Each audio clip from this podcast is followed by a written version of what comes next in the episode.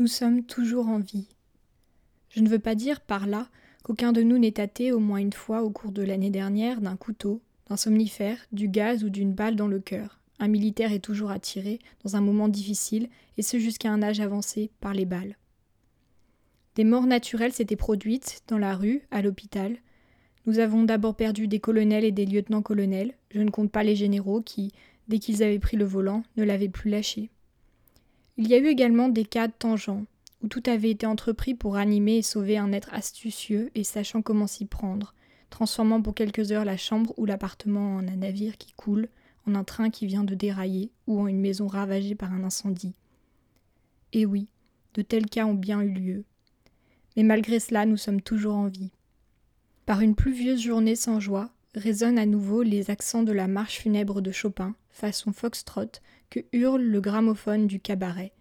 La petite main de Madame Clava s'élance une fois de plus sur le pavé mouillé, un fichu sur la tête, acheter du pain à la boulangerie où trône un sapin artificiel aux décorations ternies, et que depuis Noël on n'a pas eu le temps de retirer.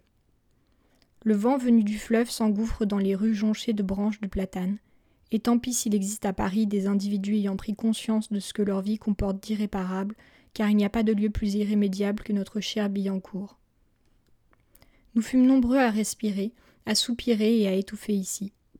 En automne, les feuilles bruissaient sur la place, l'été, la poussière tourbillonnait devant les grilles de l'usine Renault, faisant tousser les petits enfants.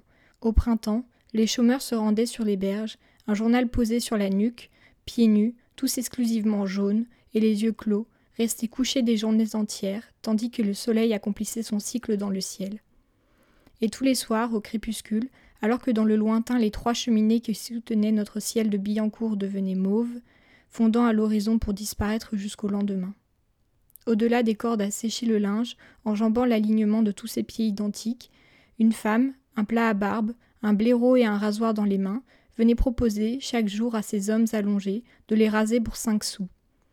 Se redressaient alors légèrement, et cette femme, noire, décharnée et vieille, les barbouillait, les barbouillait de son blaireau.